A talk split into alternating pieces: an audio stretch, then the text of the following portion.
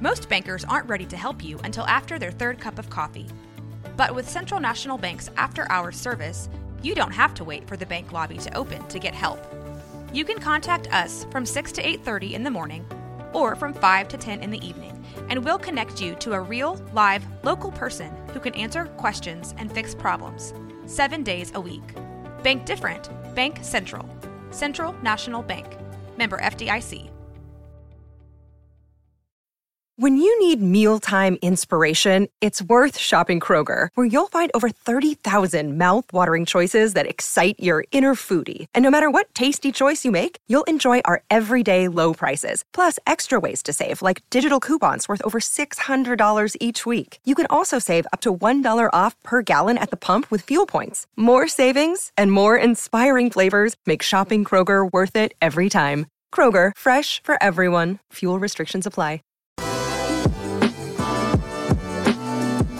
What up, everybody? Welcome into the College Chaos Podcast. Garrett Ross, Jack McKenzie here with you. And we are going to move the show. This is going to be the new time where we're coming to you live as football season gets underway. We have a lot of moving parts going on uh, within the studio, a lot of different shows lined up and things. So we're going to make things. Um, more cohesive to everybody in the room. We will move our show to this time period on Monday, which allows Jack for me and you to kind of, when we start on Monday, we can look back at the weekend. I think both of us are in uh, agreement. We prefer to digest and kind of recap what happened. We'll look ahead, but we're more so reflective. Yeah, we're not really those kind of like film breakdown gurus. I am not breaking and, any film And down. at that point, it's pretty much just like either break down film or like study the betting odds. At least that's what I feel like the useful content Right. is.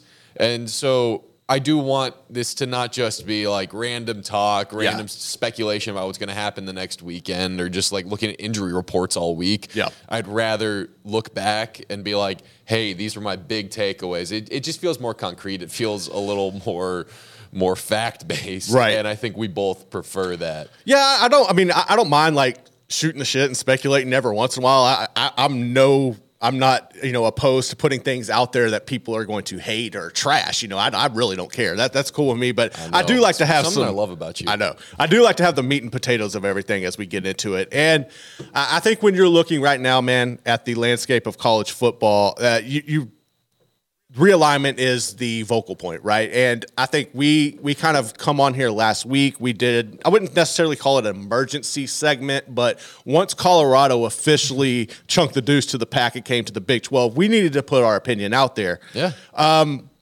Right now, I, because the, everyone needs our opinion. Everybody needs our opinion. Like if you, dude, come, Come on, on. dude. Yeah. Like, no, but I think one of the interesting things, like when you go back to that video, um, you posed the question as we are wrapping up, like, where what do you see happening? Like in the moment right now, what do you see happening? And I initially like I, I loved the question. Um, I'm not good with reacting on the fly, so I froze up like Mitch McConnell and Oh, didn't know oh what to do. my, Like Um, accurate, but damn, bro like just straight up you know like having a stroke you know but i um so We I- wish good health upon everyone.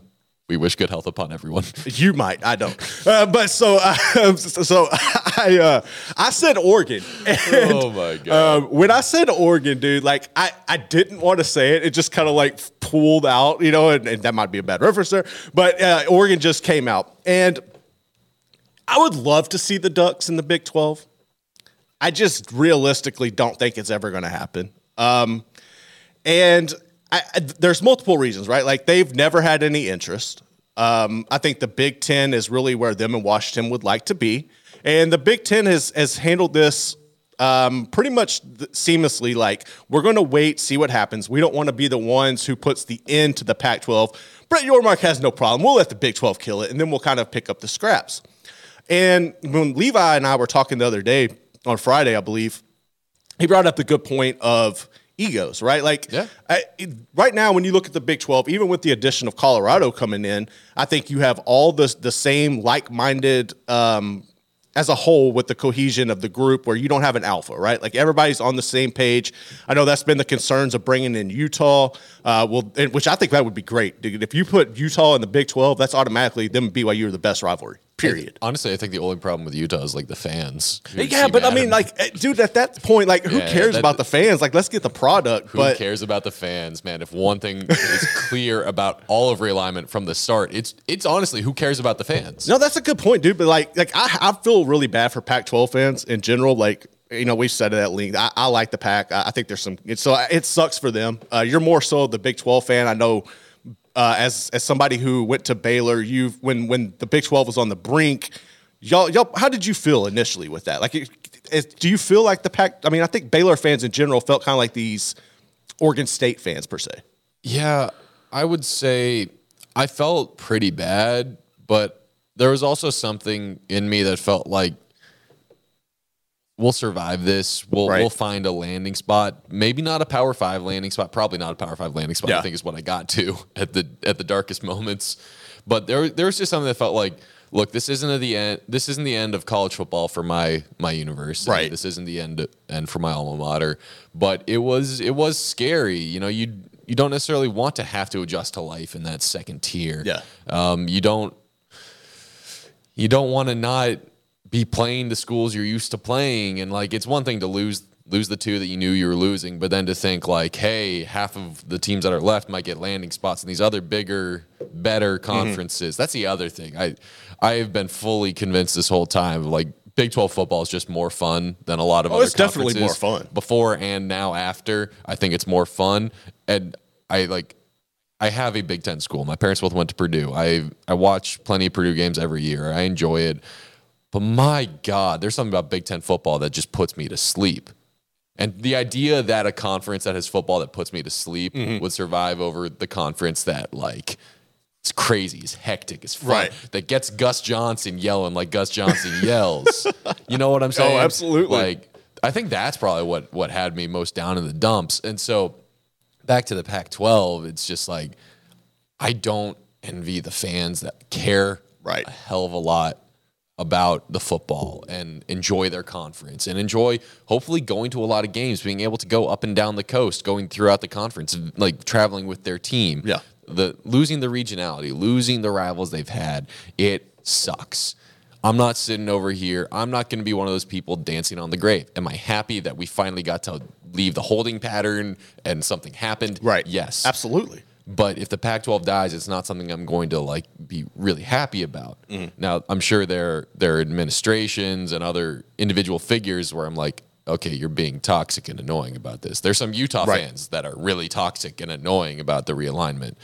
Um, there's some journalists journalists who have been very frankly toxic about realignment Right. and trying to dictate what the truth really is, even though it's not the truth. Um, but but yeah, it, it's going to be sad if the Pac-12 dies. Well, I'm I'm glad you brought up the journalist there because you know I think one of the the journalists from the PAC perspective who has caught a lot of hell in this is Stewart Mandel, and I think he's done a good job of trying to be unbiased. I think at times um, maybe he's gotten caught up in I don't know if it's necessarily sentimental, but I, I think he's in a situation where he doesn't want to see the Pac die as well. So he was trying to paint with a broad brush the best case scenario, and he caught a lot of hell for that, especially once Colorado did, you know, come to the Big Twelve. But we were able to have Stewart on the show on Friday on 365 Sports in the afternoon. Go back on YouTube and check that interview out; it was phenomenal. But he addressed it. I mean, he was he put out the article saying he was wrong in the Athletic. You can go check that out. Uh, but one interesting quote that he gave us on Friday that really resonated with me was I feel like the Pac 12 is almost doing everything that the Big 12 did in the opposite direction. Yeah. And like, I, I, I, I don't want to like credit myself. I'm pretty sure I said that at one point on one of our episodes. I'm pretty sure, but it, I, I, I'm sure a lot of other people have said it as well. Yeah. No, it's just really it, it's crazy. And um, when we were talking with him, he was talking about the negotiation process um, and how the Pac is handling this. And one thing he brought up that to me, if I'm a Pac fan or just anybody in general, is an area of concern is while these negotiations are going on with the TV networks, it's George Kliavkoff and nobody else. Like I don't understand how you in a situation this dire um, when you see that everything is going against you and every move you have made up to this point is seems to be a failure how as the presidents and the chancellors, the regents, you know, I know everybody that's really pulling the strings. How are you still comfortable with letting this guy go in single handedly and relying on his word when at, to this point he's just been he's missed consistently? Yeah, I after Colorado left, I've started operating under this assumption that there is that essentially, for lack of a better term, the entire Pac-12 is now acting like ducks, and by that, you know the old saying, like ducks, they look very Yep. calm on the surface, but underneath the surface, those those webbed flippers or Yeah. feet, whatever you want to. Whatever they're actually called. I'm sorry. It's a little early in the morning for me, but it's chaos down there. It's chaos. Yes. That's what we like to that's Yep. what we like to talk about, but like I had a feeling that maybe it wasn't like that, that maybe everyone was trying to stay in line. But I there is no way I can believe that. I can know I cannot believe that there is calm underneath the surface behind No. behind closed doors. I do think there's a lot of scrambling and it's not necessarily scrambling all to leave, but there's got to be a lot of scrambling of how do we save ourselves? Mm. And now I'm sure they're looking at all avenues of save ourselves through the Pac 12, save Right. ourselves through another conference, Right. save ourselves through this and that. Um, I so I, I do think because I think there's there's a lot of steam picking up behind well hey there's one more fully guaranteed pro rata slot for the Big 12 Yep. Fox is holding up the other two but Fox isn't necessarily not going to to get to chip in full shares to teams 15 and 16 if they know who those teams are going to be. Right. Yeah, and that's something that Brett McMurphy addressed with us on Friday as well. He he said that ESPN is required to pay its full amount, the twenty million per school, uh, to the newcomers. Fox is not required to contract and match the twelve million, uh, but they have a verbal agreement to where up to two they can. Uh, that means Colorado, when they come in, they are getting the full thirty-one point seven million, the pro rata. Uh, but each team let's see. But for the league to reach 16 teams, we need to we need assurances from Fox that they would pay their full shares for two additional members. So uh, right now, I think that brings to the the situation ahead where you're looking at it's one team for sure the Big 12 is going to add, and and I think the wording behind that too is like when you see we can add one, we're guaranteed to add one. What you're not saying is there's no cap on that, right? Like we can add one, but that's not saying we can't add two. That's not Yeah. saying we can't add three. It's just letting you know for sure one's about to go down. Yeah, I, I think it is a guarantee the Big 12 will be at 14 for 2024. Oh, absolutely. I, I, I feel very good about that. I feel bad for the Pac 12 about that because there is nowhere else that team is coming from unless somehow Yormark turns all of the Big 12 around on UConn. Mm-hmm. But I'm pretty sure all the Big 12's like, they'll be there.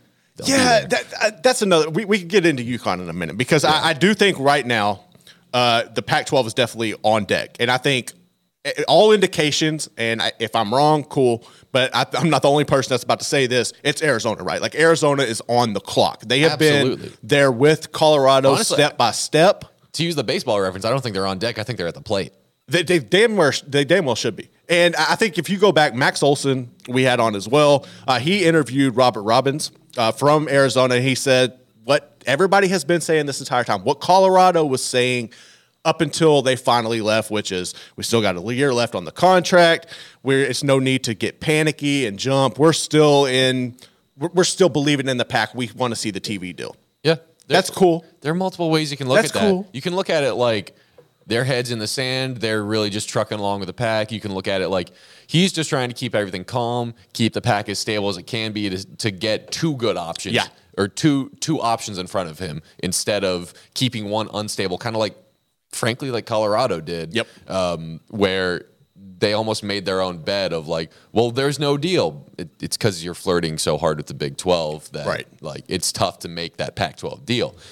So maybe he's trying to get both deals in front of him, like actually get a number, and he's still waiting for that. Or it's just a flat up facade, straight up facade where he's really like everything behind closed doors is like, get me into the Big 12 ASAP. Who knows? Like, honestly, I. it's just reckless speculation. But what I do think is interesting, what I want to go back to on the pro rata, um, is even though it's only guaranteed up to that 14th team, one more team, uh, Fox is in a very enviable situation of being able to sit there and kind of be the deciding vote on like are they good enough Right. to make it into the Big 12? It's not a position that I think Big 12 presidents or or ADs would love mm-hmm. that a TV network gets to really be the deciding vote, but look, I wouldn't be surprised if Fox is maybe holding out for Oregon and Washington as 15 and 16 rather than Arizona State and Utah. I think that's only the, the, But- the most logical business decision. Yes, it's the most logical business decision. But I, I also wouldn't be surprised if Arizona State and, and Utah get their ducks in a row and they force Fox to make that decision. And Fox is like, you know what? You're good enough. Because Utah is a power football program. We keep talking about this. Oh, yeah. They get it done on the field. Arizona State, massive alumni base. We both think they're very much a sleeping giant. In I think Kenny Dillingham can turn it around. And so I think it would be premature of Fox to just say, "Nah." but again, I assume they've done their research. I assume they have some consultants, and perhaps they're already they already firmly know like these are the schools we take, these are the schools we don't. But I think the key is that Oregon and Washington need to not be that 14th team. Right. I think that's the road to 16. Is one of the other three corners is that 14th. No, I think it is too, and I think at this point it's going to be Arizona. I think that it it is it's going to be interesting to see how everything progresses throughout the week because you're already starting to hear like. There, there, people are trying to spin this and throw the ACC in the mix. You're starting to hear, well, what could be, what coulda, woulda, shoulda, and all this. I, I think you're going to see a lot of that. There's going to be a lot of distractions um, this week that are going to bring up just probably some absurd speculation, but you need to just be level headed. Uh, I think by the end of the week, Arizona will we will find something coming out of Tucson, whether they're making that a decision or not. I think this gives George Kliavkoff and uh, the Pac a nut some more time to that giving them the benefit of the doubt, right? Like you've had this long, you've you couldn't pull it off in a year. Here's another week. We need to know something, uh, and I think that by probably Thursday or Friday, we'll have a good indication of may and I, I maybe like I don't want to put dates on it. I'm saying I'm Oh, hopeful. I was about to ask if you want to bet. I am hopeful that by the end of the week, Thursday or Friday, we have something. I don't want to be that guy that says this date or not. Okay, because I was going to ask if you want to bet Monday's lunch on it. Oh. I will buy you lunch on Monday. If You know they're, what? If they're in by the end of the three to six show on Friday. I will take that bet. You know what? Because I'm hungry. I will take that bet right now. We're gonna go with that. And I, hey, you want? If I'll be the guy with the date that you can shoot down, cool. We can run Friday? with that. Friday when they go off air. when they go off air. If we don't have something, Any, any team. Any team. Any I don't team. care who it is. I'm fine- I'm fine no, that. I do care who it is because I do not want UConn. like, I, okay, look, I think Yeah, yeah, let's, obviously, let's really dig into UConn. obviously, now. the right now the focal point is on the Pac in Arizona and everything. I'd Um, say the focal point for everyone except maybe Brett Yormark. Yeah, which I and look, dude. Like, I, look, I understand, and we've talked about this before. Yormark wants. I feel like he really wants to figure out a way to grab the New York market and incorporate it with the Big Twelve. I also I also think he might be making a play at basketball is going to surpass football eventually. And and th- this bear with me for a second. Okay, Bear with about, me. I was about to. Baseball was the freaking sport in America. Yeah, It ended up falling off. Football is clearly above it. Is football going to fall off in the next 30 years and basketball supplant it? I don't think so personally, but there are people out there who think that. Or at the very least, that basketball is going to continue to grow and get close enough. Maybe not on the professional level, but college athletics is everything on a slightly smaller scale. I don't see it. I, I think basketball will continue to grow. I think it'll become more popular. I think as the women's side of things try to figure out how to navigate and draw more interest. I know you're trying to get the TV um, and you're trying to get this other tournament, which uh, I don't know about all that. Yeah. Um, I just I don't see. I feel like it's it, to me when I hear that. Look, basketball has grown, right? It is global where football isn't. That's why you see the Big Twelve trying to do Big Twelve Mexico, and you can throw basketball in there as well. But you've been seeing the NFL try to go to Europe forever. They're trying to make it a global game because of basketball, and and but I just don't see. I feel like that's the the conversation. It's it's. I feel like it's similar to the conversation I've been hearing for years that soccer will, and you're a soccer guy, that the mo that soccer. I just I It feel like it's on that. It same. just so far behind. But I just feel like it's on that same trajectory. Now, football, I understand the injuries. I understand like, and you're starting to see let like I would not let my kid play football. I Yeah. would not. There's no way in hell my son can't play football, There- but there's no way in hell if he could that I would let him. there are days when I'm like, I feel it in my body. Like, yeah, I played high school football. I, I feel the the the damage it did. Yeah. Um. And and I do I do not believe really that basketball is going to out outgrow football at some point. I just think that it is it is an idea that's out there, and I would not be surprised if Yormark buys it in some degree because he is through and through a basketball guy. He is smart. He is savvy. He's taking the Big 12 to places I think no one knew the Big 12 could go and go this quickly. I just think that when we're looking at how much he clearly wants UConn, this is something to keep in mind. No, it is, and I think when you do, the, the whole notion of UConn has nothing to do with football, right? Like, cool, Jim Yeah. Mora, y'all had the best year you've had in a while, but it, it- you're not even. I feel when I look at UConn's football program, I, I look at it kind of like a Sam Houston State. Like you're not nowhere near ready. You don't have the facilities. The whole idea of UConn to me is, yeah, you cool, you have football. I like the notion of UConn when it was. Who is now just gone uh, with Gonzaga of bringing Yeah, Gonzaga talking and UConn anymore. in for basketball only. I think if you did that, I love it. Football, no. I like. Well, I- I just I, don't. It makes no damn sense. I don't think me. UConn was really in the conversation for basketball only, and that's because they have a football program that's in existence. I, I remember honestly from pretty early on hearing, I forget if it was from Mack Rhoades Mm. or from other sources, but just that the Big 12 was not looking at adding a basketball only member Right. that has a football Right. program. Um, just because I think that puts you in weird spots as a conference. I think that eventually UConn would be like, hey, look, come on. Especially since you wouldn't be taking them as basketball only, men's basketball only. You'd be Right. taking them men's and women's because you do not, you don't go get UConn No, men's basketball get and the- not get women's they're coming, basketball too. yeah. So it just it puts the conference in a weird spot, and it'll be it'll be interesting to see where this UConn stuff goes because I just do not think that it gets to the point where we're we're sitting here like a month from now being like football season started. We don't have 14th for 24. Is do we end up having to take UConn? I just I don't see I don't. that But see. I, I don't think it is either because even if you did, I don't see UConn legitimately, realistically being able to line up and play Big Twelve football. Like it, No. there's no way in hell. There's They'd have for to get as so lucky- many different reasons. They would have to get as lucky as Kansas did on their last hire, and I I, I don't want to put that all up to luck. But I Le- think they're Leipold's great. worse off, way worse off than Kansas was. It's tough to be worse off than Kansas I think was. UConn is way worse off than Kansas. The only was. reason I'd say they're worse off than Kansas is is because they don't have the conference revenue already. That and there's no like at least Kansas has some semblance of being able to recruit. Like there's no recruiting in UConn. Don't don't give me that.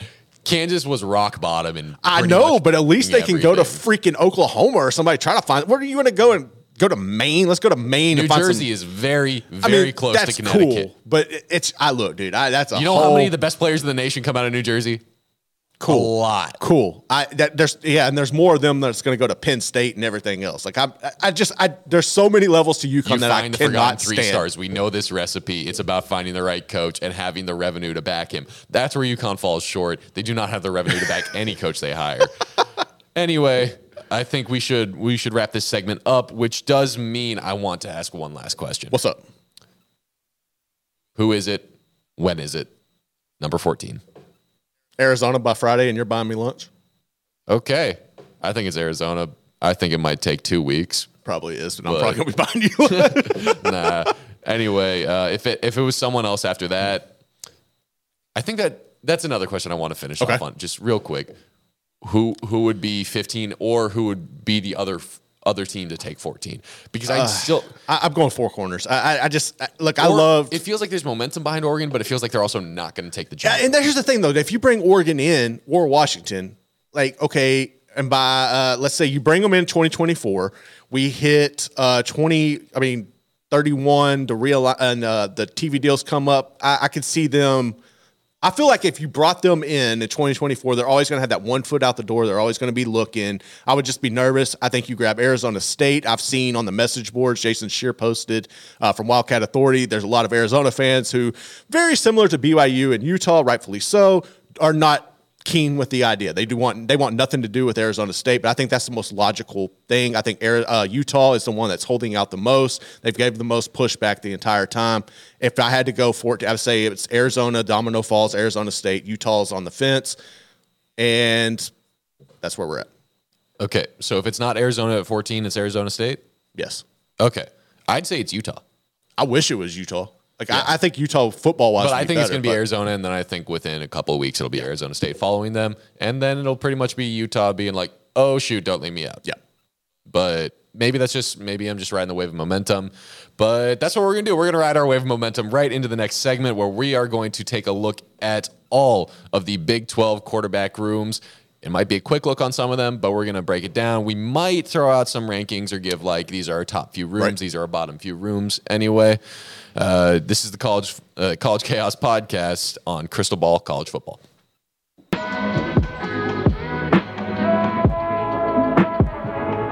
What up, everybody? Welcome back into the College Chaos Podcast. Garrett Ross, Jack McKenzie here with you. And uh, we appreciate you tuning in, whether it is live like you're doing right now, whether you're going back, checking it out on YouTube, Spotify, Apple, wherever you get your podcast. We greatly appreciate every one of you.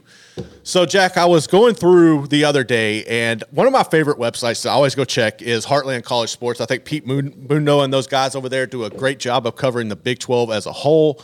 Uh, and I found this article. We have talked in the past, we've talked numerously about, well, speaking of coming off the Pac 12, about their quarterbacks, right? I think it, without a doubt, they have the best collective group of quarterbacks in the nation heading into this season. And when you look At at, least the, on paper. Uh, on paper, right? Like I, that, that's a great point, especially with DJU, We, bro. we, like we gotta we see, see we what you see did how last go year. play on the field this year. But going to the Big 12, I think there's a lot of um, there's interesting quarterback play. Uh, there's interesting quarterback rooms, and I, uh, without a doubt, I think you are seeing the best collective groups leave after the season with Oklahoma and Texas. Uh, going over this That's not article, what though, College Sports says, but I know that, that's the thing. Going over this article, though, um, so I want to talk about initial reactions. When I was looking at this, they have Oklahoma number one. I think a lot of people probably would have said Texas just because the Quinn Ewers hype, the Arch Manning hype. I, I like Oklahoma at number one personally. I think Dillon Gabriel is intriguing uh, when he is healthy. He's dynamic. Having another year to reunite with Jeff Lebby, have an offseason, what can you do? But Jackson Arnold to me is the X factor here. Uh, this kid has, while he's a freshman, he he's got the hype to live up. I remember watching him get thrown in in high school in the state championship game as a freshman, and just like he owned the moment. It, they lost, uh, but just seeing him in those type of situations uh, and the the development of him at Denton Guyer, I think he is going to be a star going forward, and I'm excited to see him play in the SEC. So, given that, I was I, I like Oklahoma at number one. What are your initial thoughts? I don't know if I like them at number one. There is something that to me, as much as he is, and this this is gonna sound wrong when I say it, I still don't feel like Dillon Gabriel is very much more proven at the Power Five level than like Quinn Ewers is. That's fair. I mean, I, I think you can make that argument. He has more college production, obviously. UCF in the American is not some crazy, terrible level of competition. Like, don't get me wrong here. There was just something that I think Oklahoma could have won more games if Gabriel was at this top tier. it's early in the morning. Come on, give me a break. Um, I think Oklahoma could have won more games last year, some of the close ones, like the Baylor game, if Gabriel had found that next gear. I want the number one quarterback room in this conference to have that guy who has that next gear. Now, I'm going to say that, and I have no idea if Quinn actually does. and I'm about to put Texas at number one just because th- this list on Heartland College Sports is a projected starter and projected backup, Correct. which totally shafts Maalik Murphy That's yeah. That's on the, the, Texas thing. list because they put Arch as his projected backup, and Arch is ah. probably the the like highest touted uh, projects third QB in the nation, possibly ever. Possibly ever. That's what I was going to say. But Maalik Murphy is Dude, he's no a slouch. dog, dude. And to have three guys in that room where you're just like the talent there. Yeah.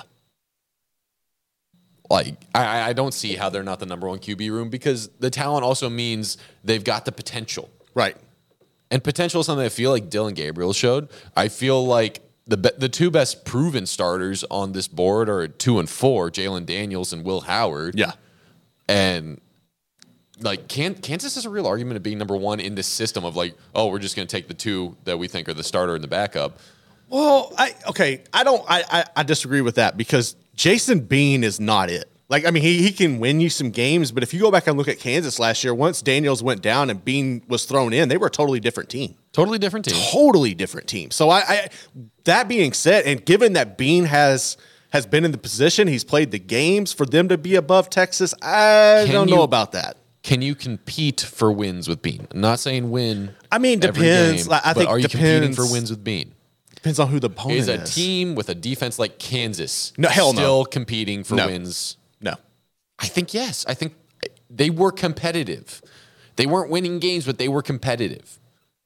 Maybe that's more on Leipold as the coach, having them in good spots, but that's a crappy defense, and you're on your backup quarterback, and your backup quarterback is a guy with starting experience who I think keeps you competitive to win games. I would put the, I would flip them. roster. I mean, I, I feel comfortable putting Kansas three, but like I just That's also not not remembering that I have my preseason Big 12 player of the year is their Exactly. starting quarterback. Exactly. So when your backup is a guy who has starting experience in the conference and I think can keep you competitive, and your starter is hopefully the Big 12 player of the year, Yeah.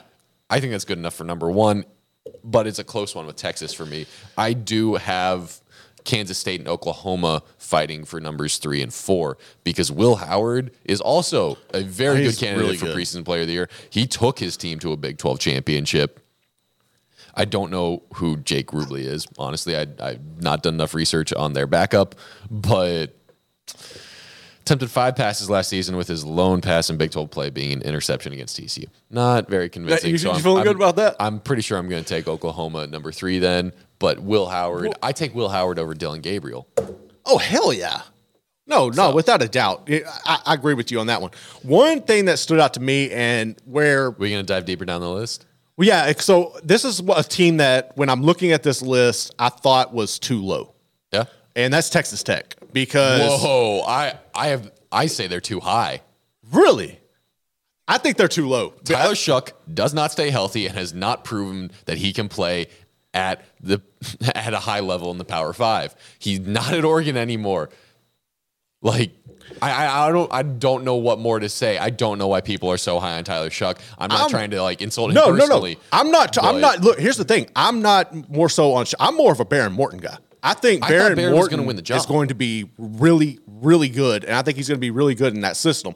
And I think if Shough can stay healthy, if he can stay healthy, uh, I, I, I just I think they're too far down at six. I would at least put them at five. There's no way. Nope.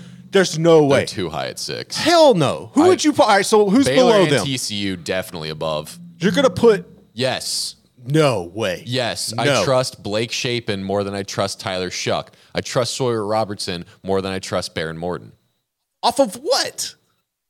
Off of what do you trust Shough and Morton over those two? I would trust Morton over Robertson because I've seen him play in Shapen actual has the best single game out of any of those one four. game. He had one freaking game where he was good. He's also stayed healthy longer than Shough. He's produced more than Shough. As a starter, Shapen has done more in this conference. I don't know how you put Shough. I will above give you- him. look, I- I, don't I- know how you put Shough above him. I will give And you the fact head-to-head. both- the I will give you the head-to-head. We like Morton more than Shough. That's that's the key Well, now the there. Texas Tech staff is telling me I'm too high on Morton. That's what they're saying.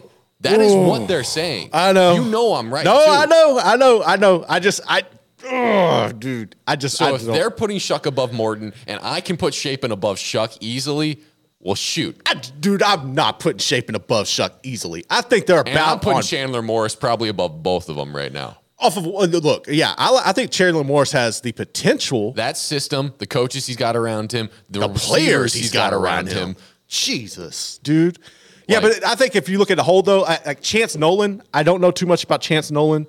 That's my only concern. I know he he balled out at times at Oregon State.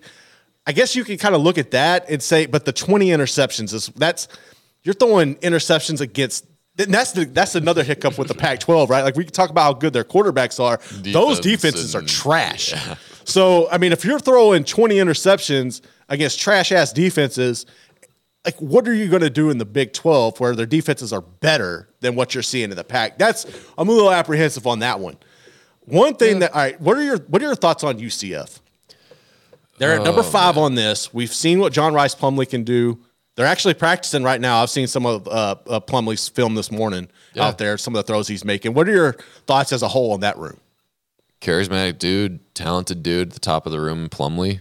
Um, I'm not super familiar with his game, but just looking at the stats, nearly 3,500 yards, 25 touchdowns last year, 63% completion. I think he's a more athletic Dillon Gabriel. Hmm. yeah, I can see that. I think he's a more athletic Dillon Gabriel. Now he just needs to be able to take that step up with the competition level. Like I think he's I think he's probably we've had this debate a couple times that I can't remember exactly how it all shook out, but he's he's either like the fifth or sixth best starter in this league, probably right now on paper.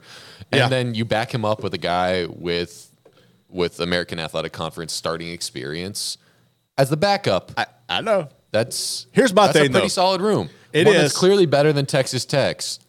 Bro. I don't. Like, it- you know what? Uh, It is. It is better than Texas Tech. My thing with Timmy McClain though is, I understand the move. I understand why he did this, and I think he will be. He has the potential to be good in that system. But at the same time, I can't look at him going to UCF without thinking, bro, you couldn't beat out Gary Bohanon.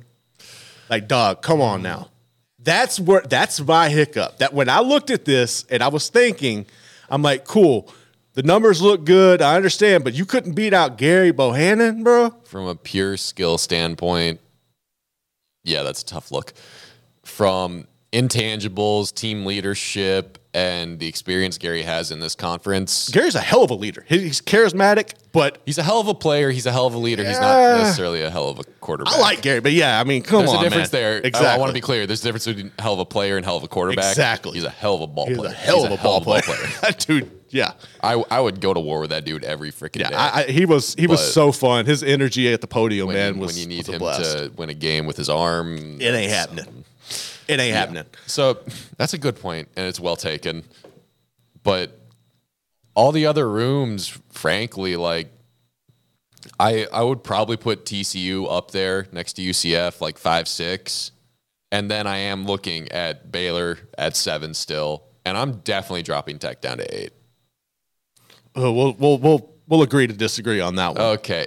Is there anyone from the bottom of this list that stands out to you? We're probably looking more so at starters now, but any you can say a single starter or a room as a whole. Who's who's standing Uh, out so- and for what reason? So I'm really cons- I don't know concerns the necessarily the right word. I am curious about Iowa State because Iowa State's on this list at number ten. They've got a couple guys who are fairly I- highly touted recruits. Here's the thing: like, I like JJ Kohl. I like him a lot. He was an Elite Eleven guy. I've spoken with uh, my man Nick Olson, who covers Iowa State for two four seven, uh, multiple times about Kohl and his, his progression.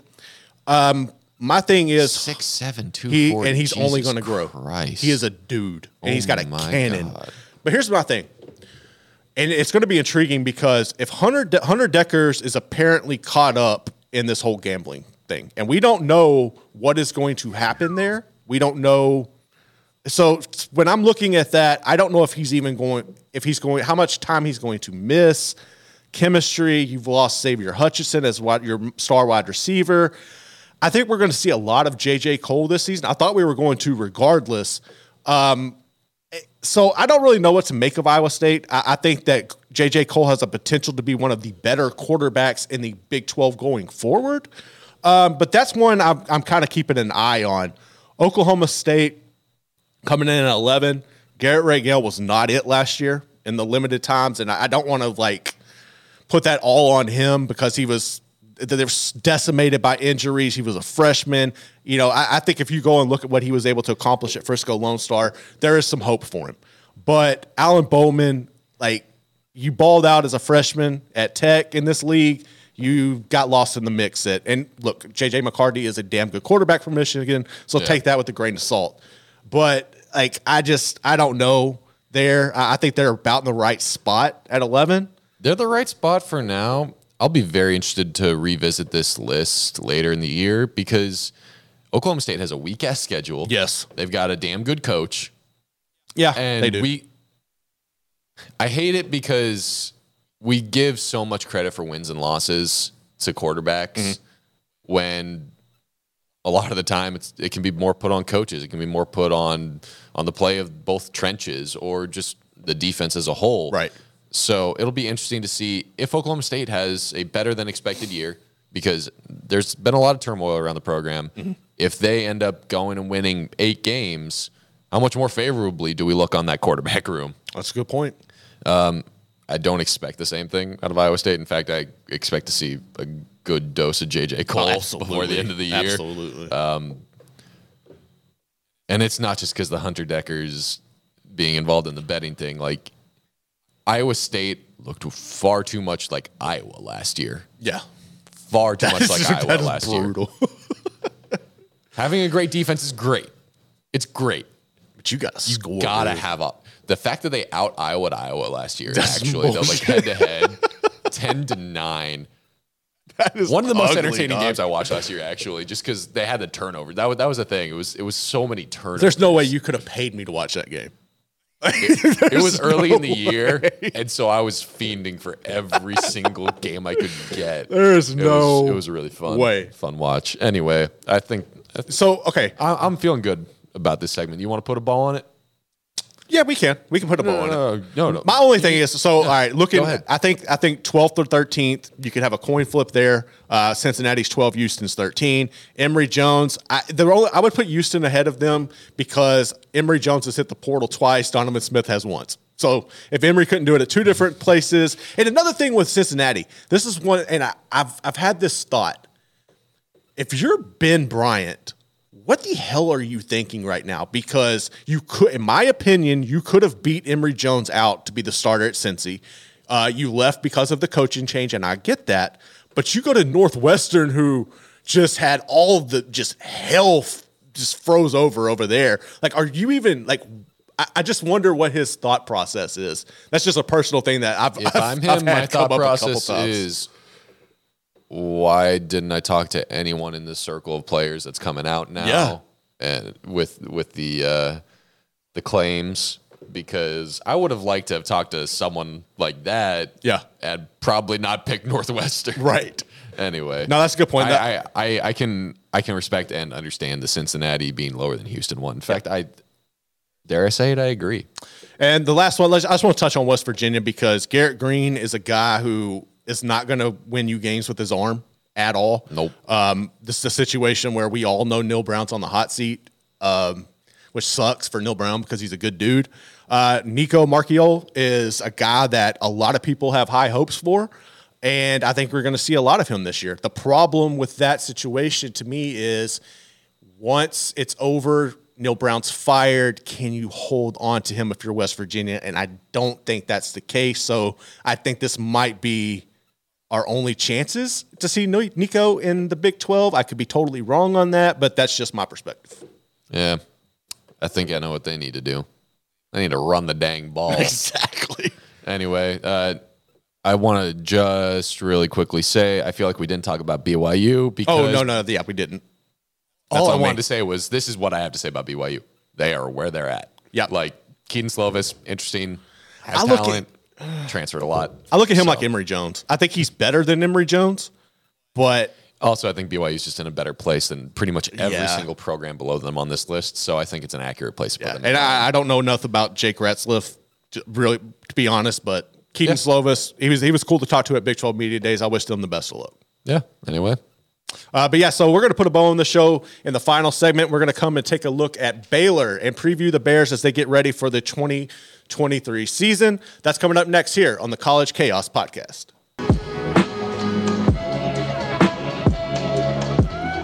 Welcome back into the College Chaos Podcast. I'm Garrett Ross alongside my man Jack McKenzie, and we're going to talk a little Baylor Bear action as the Bears get ready to open up the season as they start practice on Thursday here in Waco. and I am promptly leaving town on Thursday. You are promptly leaving I town. know I feel terrible about that.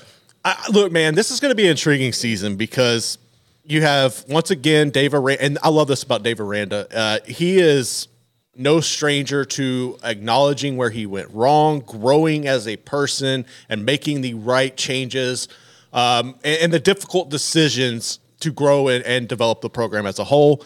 Uh, we saw that with multiple coaching and staff changes during his tenure. Um, and he brings back Matthew Powledge to to from Oregon to take over the defense, Jack. And th- I like this move. I think that getting younger and having a person because last year to me. Uh, they did not have any energy whatsoever within the program. I think all that headed out went out to Lubbock and uh, to Eugene with Powledge. Uh, but bringing him back in, I, I like that. I think he resonates more with the the players, and I think that we might be able to see Aranda cut loose on defense. Yeah, I think maybe saying all the energy left with those two is a maybe a bit harsh, but Uh, That's just how I. That was that was my perception. there's That's- a good that's amount of my energy that was perception. brought back with uh, with Matt Powledge, and and honestly, what you got at there with the uh, Iran in the defense, I, I feel like that's actually one of the key questions for this year for Baylor. Is just like last year was statistically one of the worst Aranda defenses ever. Yeah. And so now that the DC has has left the program, you kind of have to ask, how much of an Aranda defense was it? Yeah, I mean, I feel like look, I've watched a lot of Aranda defenses. Yeah, you, LSU you know, fan. LSU fan. I mean, going back to Wisconsin, And, what, and what are the- what are the things you usually see out of those defenses? aggressiveness, people flying off the edges, turnovers, just what you saw when they went to the freaking Sugar Bowl. That's More- what you saw. More press coverage at cornerback, trust like trusting the safeties, to Putting guys, yeah, to lock them up, go. I mean, yeah, shutting down the run because you can commit numbers to it. and you didn't have that last year at all, at all. So I, I think that you will see that this year, definitely. I hope you do. I think you'll see at least much more of an attempt at that because last year it felt like they were sitting sitting back. They were hoping that five guys in the box could pray to God and, and hopefully outdo the seven on the other side. Yeah. and like. Ah. yeah, it, there, there's a lot of question question marks around that defense, but if Aranda can get it back closer to Aranda range, mm-hmm. like 30, 35, then the success of the season probably comes down to like if you're only trying to get that eight and four mark, which I think is a, the benchmark for a lot of Baylor fans with eight home games, a pretty favorable schedule. First four, first four at Um, home.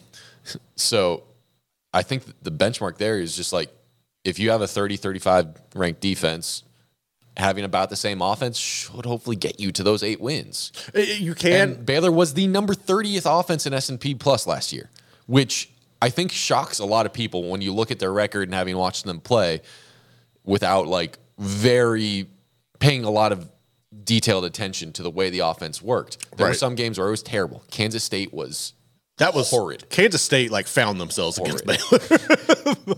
But then there were games like West Virginia or Kansas where you're just like, so Baylor's going to get stopped when they make a mistake Yeah. and not otherwise. yeah. So, and, and that's why they lost the West Virginia game because of mistakes and then injury to Shapen, which frankly was, I'm sorry, Shapen, possibly a mistake on you for running that ball. Uh, but you get what I'm saying, Yeah. though. Like, it, so the offensive side of, of this whole equation, like, it's going to come down. I think, I think you can pinpoint it to two players. Who is that in your opinion? Shapen and who? and, and Ketron Jackson. Okay. Ketron Jackson. Okay, so Ketron, like I know there's a lot of hype on Ketron, and he's a great kid. Um, he's a fun interview. He's a great personality, but I need to see him take it to the next level because, and I know Arkansas was looking at him being their main receiver this year, but he had limited numbers for the Hogs. Like I, I just, and I know he's got the the talent. I just need to see him be able to put it together because if, if I feel like he's going to see a lot of double teams, right? Because you know if if Monaray Baldwin Monaray Baldwin needs to stay healthy first off, and I think if you're looking at this from a defensive a perspective, when you look at scouting Baylor, you know you shut Monaray down. What does Ketron do? But to me, the bigger thing is like who's re- receiver number three that's going to step up and alleviate that pressure because you need somebody to become a threat on the opposite side to take the double teams off of Ketron. Well, I think it's going to be very interesting because last year I, I know a lot of Baylor people assumed Ben Sims would take a big step up. Drake Dabney would also take a step up alongside him because two tight end sets are a fairly common occurrence in this offense. Absolutely. Two tight ends, two receivers, one running back. Uh, I believe that's uh, 12 personnel. Yep. So that's that's a pretty common package in this offense, which means that that third receiver gets limited snaps. Um, and Ben Sims, great as great of a guy as he is, the the passing game production wasn't really there. Well, you shouldn't be relying on your tight end to be your third target, though. That You should- can, you absolutely can. You can, but And I this- don't think you should. That's just me. So all I'm going to say is I think Jake Roberts and a year older, year stronger, despite the injury he suffered, Drake Dabney, uh, should hopefully do a better job than Dabney and Sims did last year. And You that, put- I think Kelsey Johnson too. Like Kelsey, That- cold. that's on top of having what I see as a stable of three guys who just one of them, one of them needs to sort it out. That's it. You only need one out of three guys to hit. And I'm not even adding Jordan Nabors, Monaray's like direct backup. Right. Because I think Monaray's enough of an injury risk. Jordan on his He's own is enough of an injury risk Yeah. that like I count those two as you've got your slot receiver and your slot receiver backup. I haven't thought about it like that, but that is a great way to look at it. You've got your number one in Ketron. He needs to stay healthy. You lose Ketron, stuff starts looking like last year a lot. Now that third receiver, you've got a, a savvy, hardworking, good blocker in Josh Cameron, who started showing he could catch stuff over the middle towards Yep. the end of the year. And then you've got a couple of really, really talented guys who could break out and with the tutelage of Ketron, I think is the hope, develop into that number one for when Ketron's gone, which which are Hal Presley, who flashed last year. He flashed. He did. He had a couple really nice catches, and Armani Winfield, who didn't see much of the field last year, but they were both rather highly touted recruits, at least for Baylor standards. And they're two guys who absolutely should show more production this year, just given their talent level. No, I was honestly kind of, I was hoping that Armani would have come out last year and produced for Baylor like we saw Evan Stewart produce for Texas A&M because they were both like they were in the same class coming out. They were when you looked at receivers in Texas for that group, their names were they were popping off all over the state on Friday nights. And I thought Armani could bring that in to Baylor. I don't know if maybe it was a learning curve, developmental or what, but he definitely needs to take the step. How press go ahead. This is a lesson I think Aranda hopefully learned. I believe he did learn this offseason, or was that you can't leave a room without a tested veteran presence. That's a great point because Tyquan, once he bounced, they were screwed. I mean, he bounced for the NFL. No, I know, one I bet- know, but I mean for that uh, presence. Yeah, yeah, yeah. So without having that in the room last year, I think as much as these guys were talented and could work hard, I think you've got to have that benchmark of like, look, I've got to meet this guy's level. In, s- It's not always going to be he's more skilled than me, but it's got to be like he's a hard worker. He's studying the game. It, it's got to be some of those Yeah. things. And so I think that's a lesson Aranda learned, and that's a way he's going to use the transfer portal better, better is never having a room not have that that old guy, Right. that that guy that you have to meet the standard of. He doesn't have to be the leader in terms of vocal, but he's got to be that guy who sets the standard. And that's what I think Ketron brings to that room. I'm sorry, interrupted No, no, though. no. You're that's a great point, and I think that's pretty much we're all on the same page when we're looking at the wide receiver room. There's a couple of areas I want to hit on here before we get out. Yeah. uh, offensive line. This is a unit who replaces everybody, right? You have five new offensive linemen coming in. I'm a little skeptical, and look, we've we've heard. I, I don't want to. I'm trying to phrase this without pissing anybody off. Um, we've heard a lot about Mateos, the development. We've seen it once, right? Like we've seen Mateos have one Okay, good okay. offensive line, and it was a lot of guys he inherited. Last year was a step back, and it's not all on him.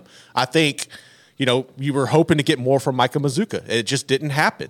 Gavin Byers, I mean, uh, not Gavin Byers, but uh, Connor Galvin bought into the hype. Now- he got in his own head. I know our Travis Roder uh, will flat out argue with you on that because I've had to edit multiple of his articles. He believes the 2022 line performed better than the 21 line did at the end of the year. And he, he has some good film to back it up. They were running run schemes that that Mateos and Grimes just did not put in for 21. They did not put in, and they were executing them well. Okay, but it didn't. Maybe, maybe. eh, All right, maybe they did. Maybe the unit as a whole The- performed better, but the people around them didn't. Yes, and maybe that's where it's getting individuals were disappointing last year. Clearly, that's undeniable. Mazzccua, Galvin, they were disappointing individuals on that line. By the end of the year, though, I think they were playing pretty solid.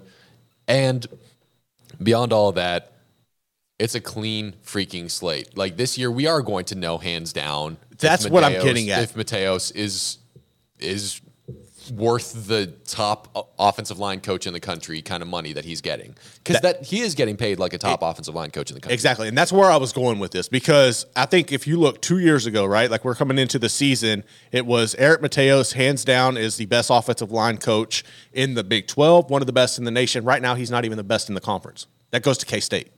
That goes to K State. That goes to their offensive line coach. That goes to that group. That's my opinion. I think you can If make there's an competition argument. out there, it's got to be K State's.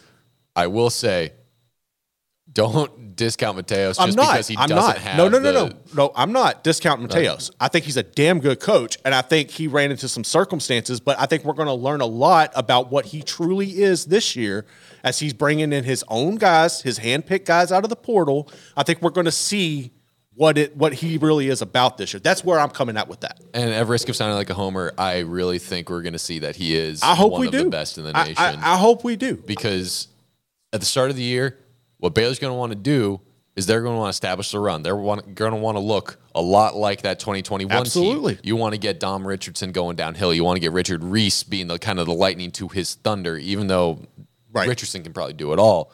And then you splash in a little Bryson Washington, a little uh, That's good. Qualan Jones. Bryson. But the key here is that he's got athletes who look to be better run blockers initially than pass blockers. And so if you can start establishing the run like you did in 21, it frees things up. It gives them more time through the year to put in more more counters in their run actions and to get better at pass blocking and pass protecting. And so I think this actually sets up really nicely for the timeline Mateos will have with that position group. It's a key position group, but I still think my major questions on offense are quarterback and wide receiver. Right. Just because I do have that faith in Mateos.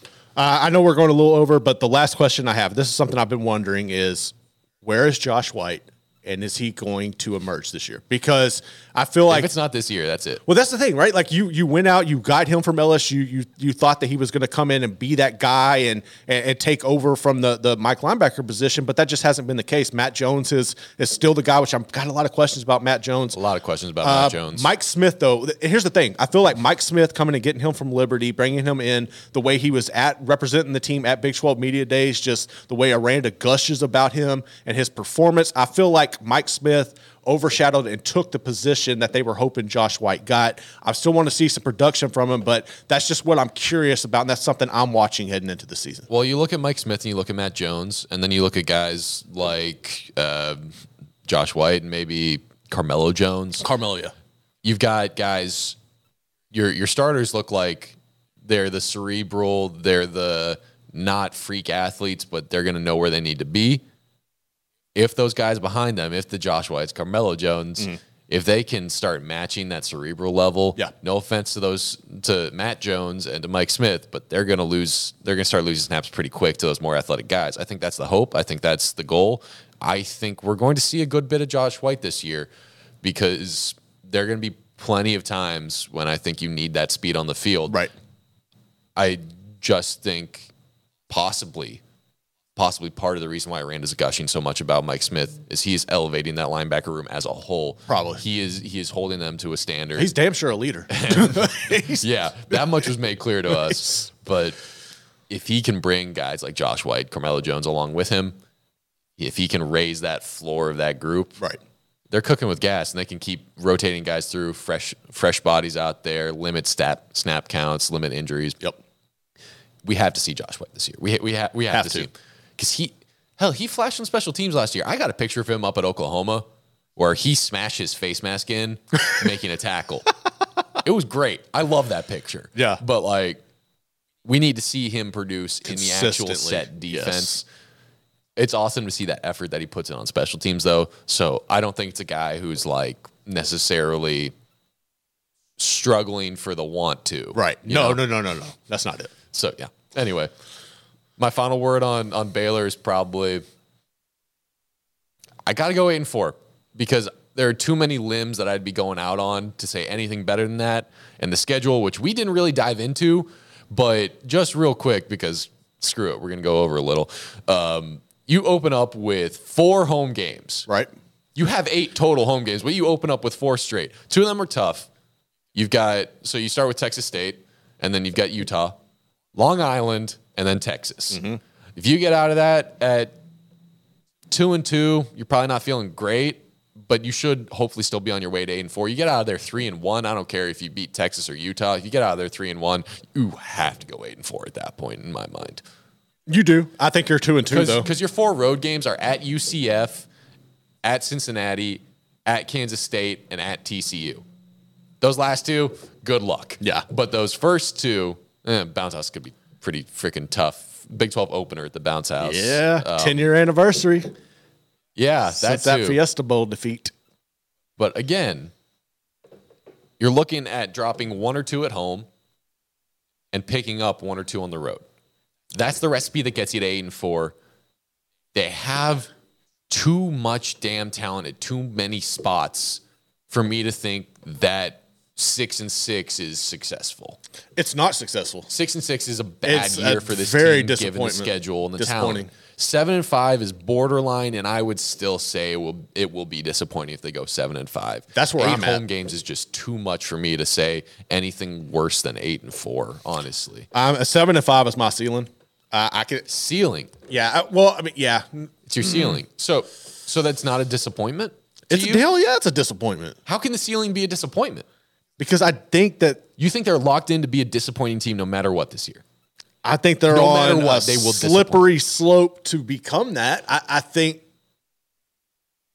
Not re- not reaching expectations is disappointment in my mind. So by that definition, is your expectation seven and five, or is your expectation like what? What is your expectation? my this honestly the bar should be eight and four. I just don't see them hitting it.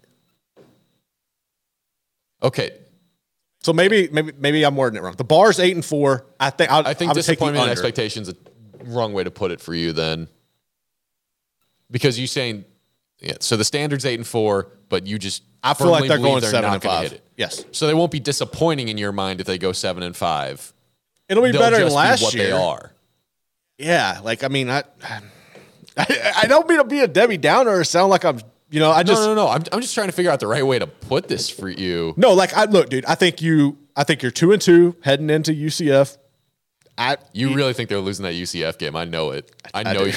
I do. it's that UCF game and then the two other late road games. Yeah, dude. Like I, I don't see you're not winning Manhattan. You're not. You never beat TCU. You can't beat TCU. You couldn't buy a win from TCU. Yeah, it's Uh, been rough lately. West Virginia. You should beat West Virginia. I mean, Yeah. Cincy. You should beat Cincy. Yeah, dude. I think they're seven and Pick five. up, pick up one on the road, lose three at home. Yeah, I think you're seven to five. And Or cool. no, lose two at That- home. and that's Sorry. without the You without the bowl game. Yeah, I think that would be a disappointing year. We shall see. Yeah, we will. Anyway, thanks for sticking with us through our little extra seven minutes here on the College Chaos podcast. Dog, bro. All right, yeah. Ignore Jack's coughing. Be sure to go like and subscribe Crystal I'm Ball so College sorry. Football as I we am so are sorry. on the move and the push to reach 12,000 subscribers before the season starts. And also, we are trying to adopt this new schedule here Mondays Yes. at 10 a.m., 10 to 11. We'll be reacting to all the latest stuff from the weekend in college football, a lot of game breakdowns, and where do we go from here's poll expectations, Yep. standings, shakeups, all of that fun stuff. we have it for you. And always go check out 365 Sports in the afternoon as they hold it down nationally. And the neighborhood watch here around 1 to 2 Yep. p.m. That's when uh, Josh releases his episodes. Also find all of our all of our stuff, our podcast versions.